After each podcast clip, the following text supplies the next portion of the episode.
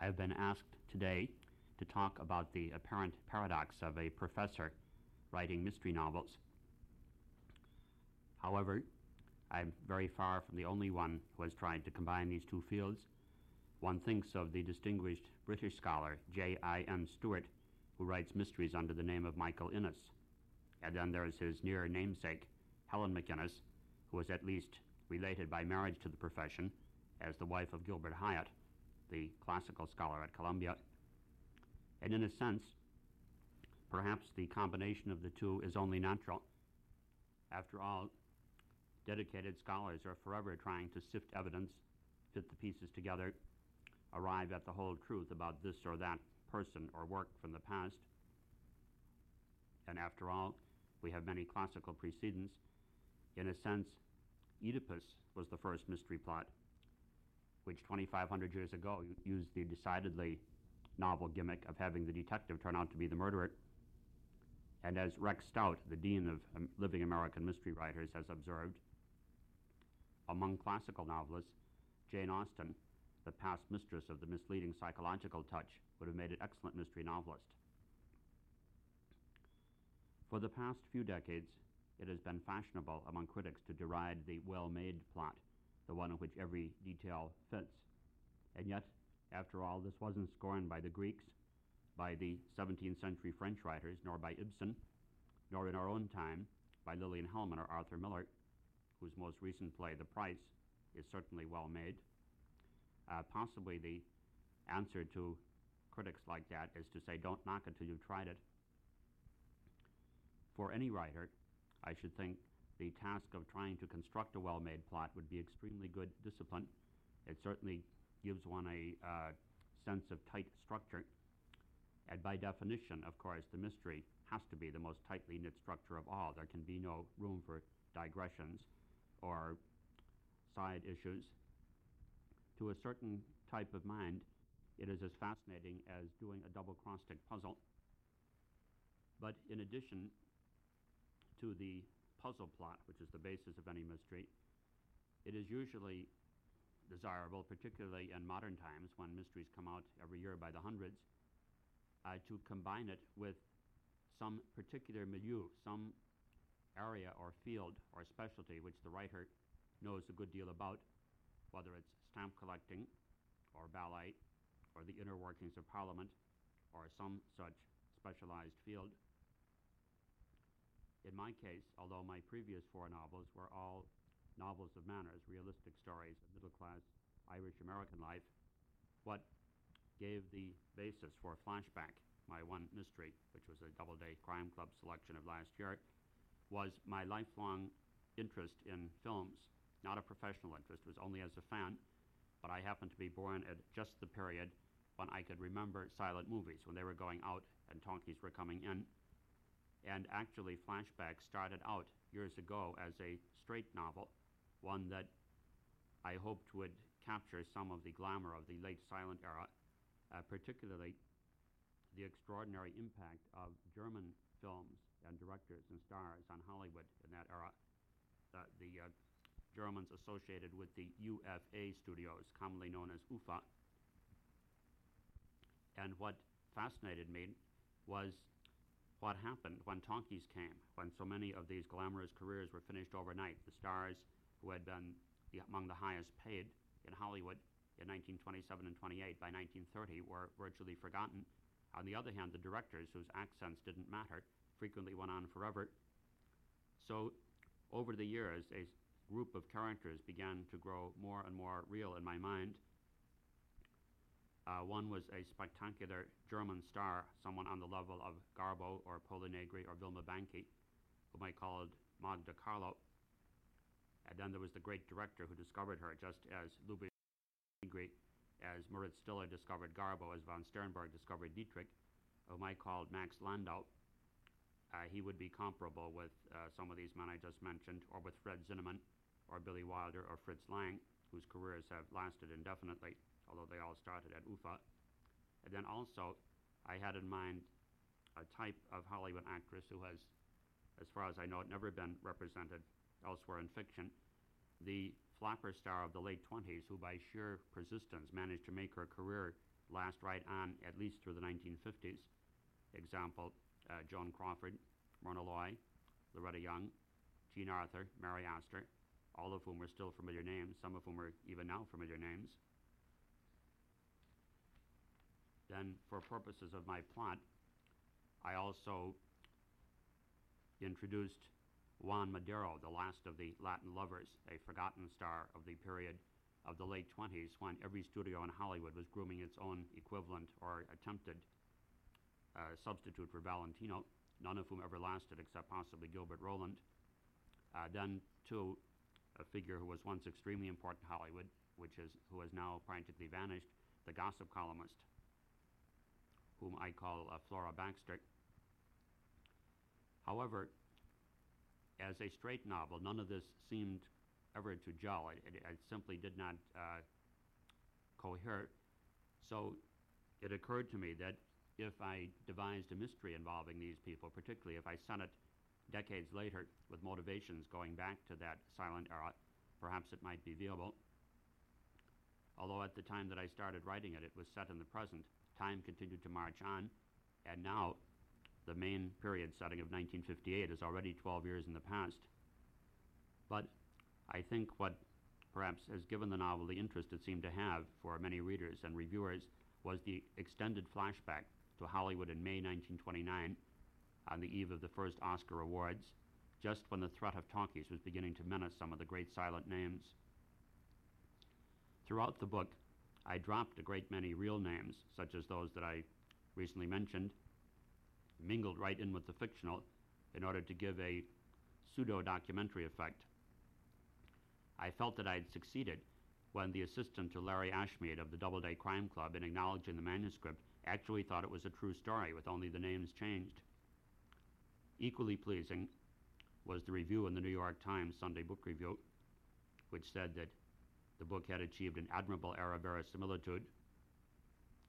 If so, this came mainly, I suppose, not from any research I had to do, but just from my lifelong familiarity, familiarity with the movies. Rather than merely indicating the leading characters were successful film people, I worked out each of their careers in complete detail, even to the titles of their fictitious films, which represent actual trends and cycles of the period. For instance, Magda Carlo makes her greatest hit in 1928 in a film called Sins of the Flesh.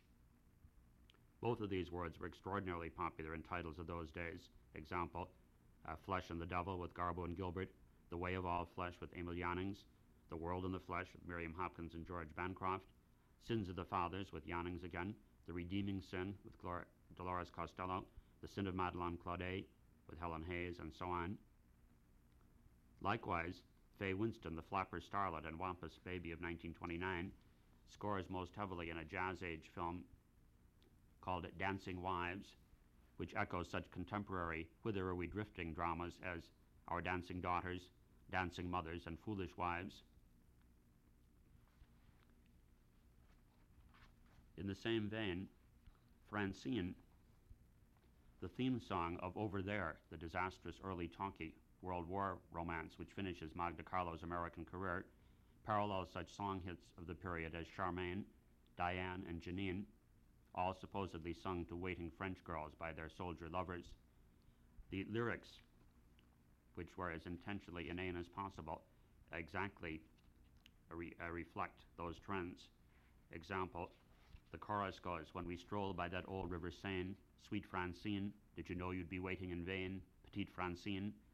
As we kissed neath that Picardy moon, shy Francine, I swore I'd come back to you soon, my Francine, and so on.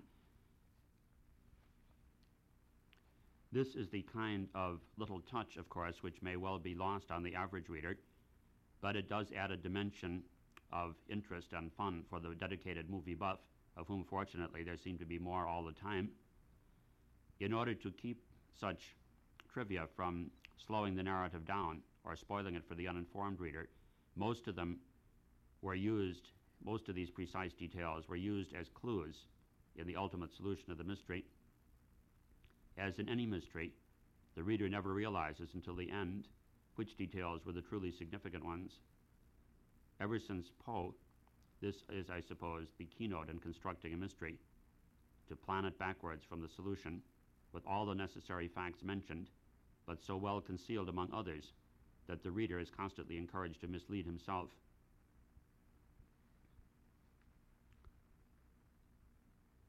Since completing Flashback, which will be published in paperback early in 1971 by Pyramid Books, I have been working on another novel, not a mystery.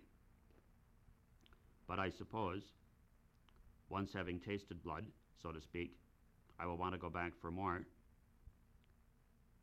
Considering all the acrimony, infighting, and backstage politics that rage in every college faculty, those in New York not excepted, perhaps my next mystery should involve murder in one of the units of the City University of New York. The background is not as glamorous as Silent Hollywood. On the other hand, it would be timely and maybe even richer in long smoldering issues that sooner or later explode in violence.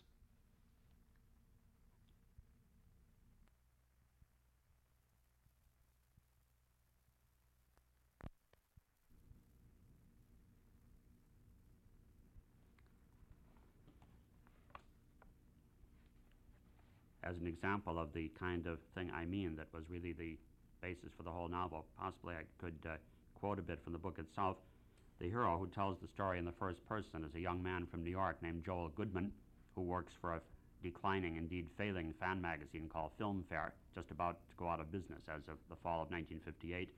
In this scene, after having found the body of Juan Madero, the once great Latin star, dead, young Goodman goes to speak with Max Landau, who was still one of Hollywood's great directors, uh, to try to get him to remember something about the period nearly 30 years before, which may contain the seeds for the mystery. And this is Landau reminiscing of Hollywood in 1929. He says, It was just before the first Academy Awards were announced. We didn't start calling them Oscars until some years after that. It was run differently then, not according to the calendar year. The first ones were for the years 1927 and 28, my first two years in Hollywood, and a star could get separate nominations for separate pictures. Janet Gaynor had three going for her Seventh Heaven, Street Angel, and Sunrise. Gloria Swanson was nominated for Sadie Thompson, and Magda Carlo for Sins of the Flesh, our second American film. Our fourth, Infatuation, don't blame me for those titles, had just opened at Grauman's Chinese. After the premiere, Magda threw a party that was quite a party, even for those days. Every big star's house had to have a name then Pickfair, Falcon's Lair, and the like. Magda called hers Heimat, not only because in German it means home, but because Sudermann's play of that name, which we hoped one day to film, is in English, known as Magda. For this occasion, she had all the downstairs rooms cleared for dancing to the best jazz orchestra. She'd had the players flown down from San Francisco. She'd ordered enough bootleg champagne to fill the swimming pool, only that was all covered with orchids. Not that that stopped anyone who wanted to from jumping in. Everyone was there that night, from Alice Joyce to ZaSu Pitts, both Gishes, the three Talmadge sisters, and all the Princes Mdivani and whoever they were married to that year. Even Douglas Fairbanks and Mary Pickford had promised to bring their house guest, an English duke. Ah, Mr. Goodman, how can I convey to you how it was then, when the whole world came to Hollywood instead of vice versa? Then Joel takes up the narrative, Joel Goodman.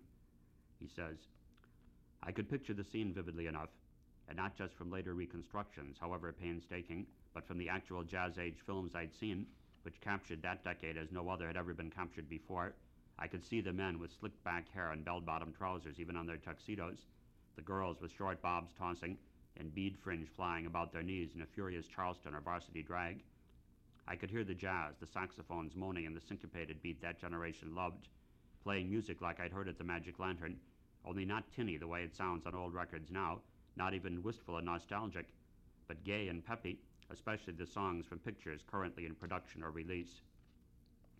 You Were Meant for Me, Wedding of the Painted Dolls, and the title song from the Broadway Melody, Pagan Love Song from The Pagan, Am I Blue from On With the Show, Louise from Innocents of Paris, Precious Little Thing Called Love from The Shopworn Angel, Janine from Lilac Time, and Singin' in the Rain from Hollywood Revue of 1929.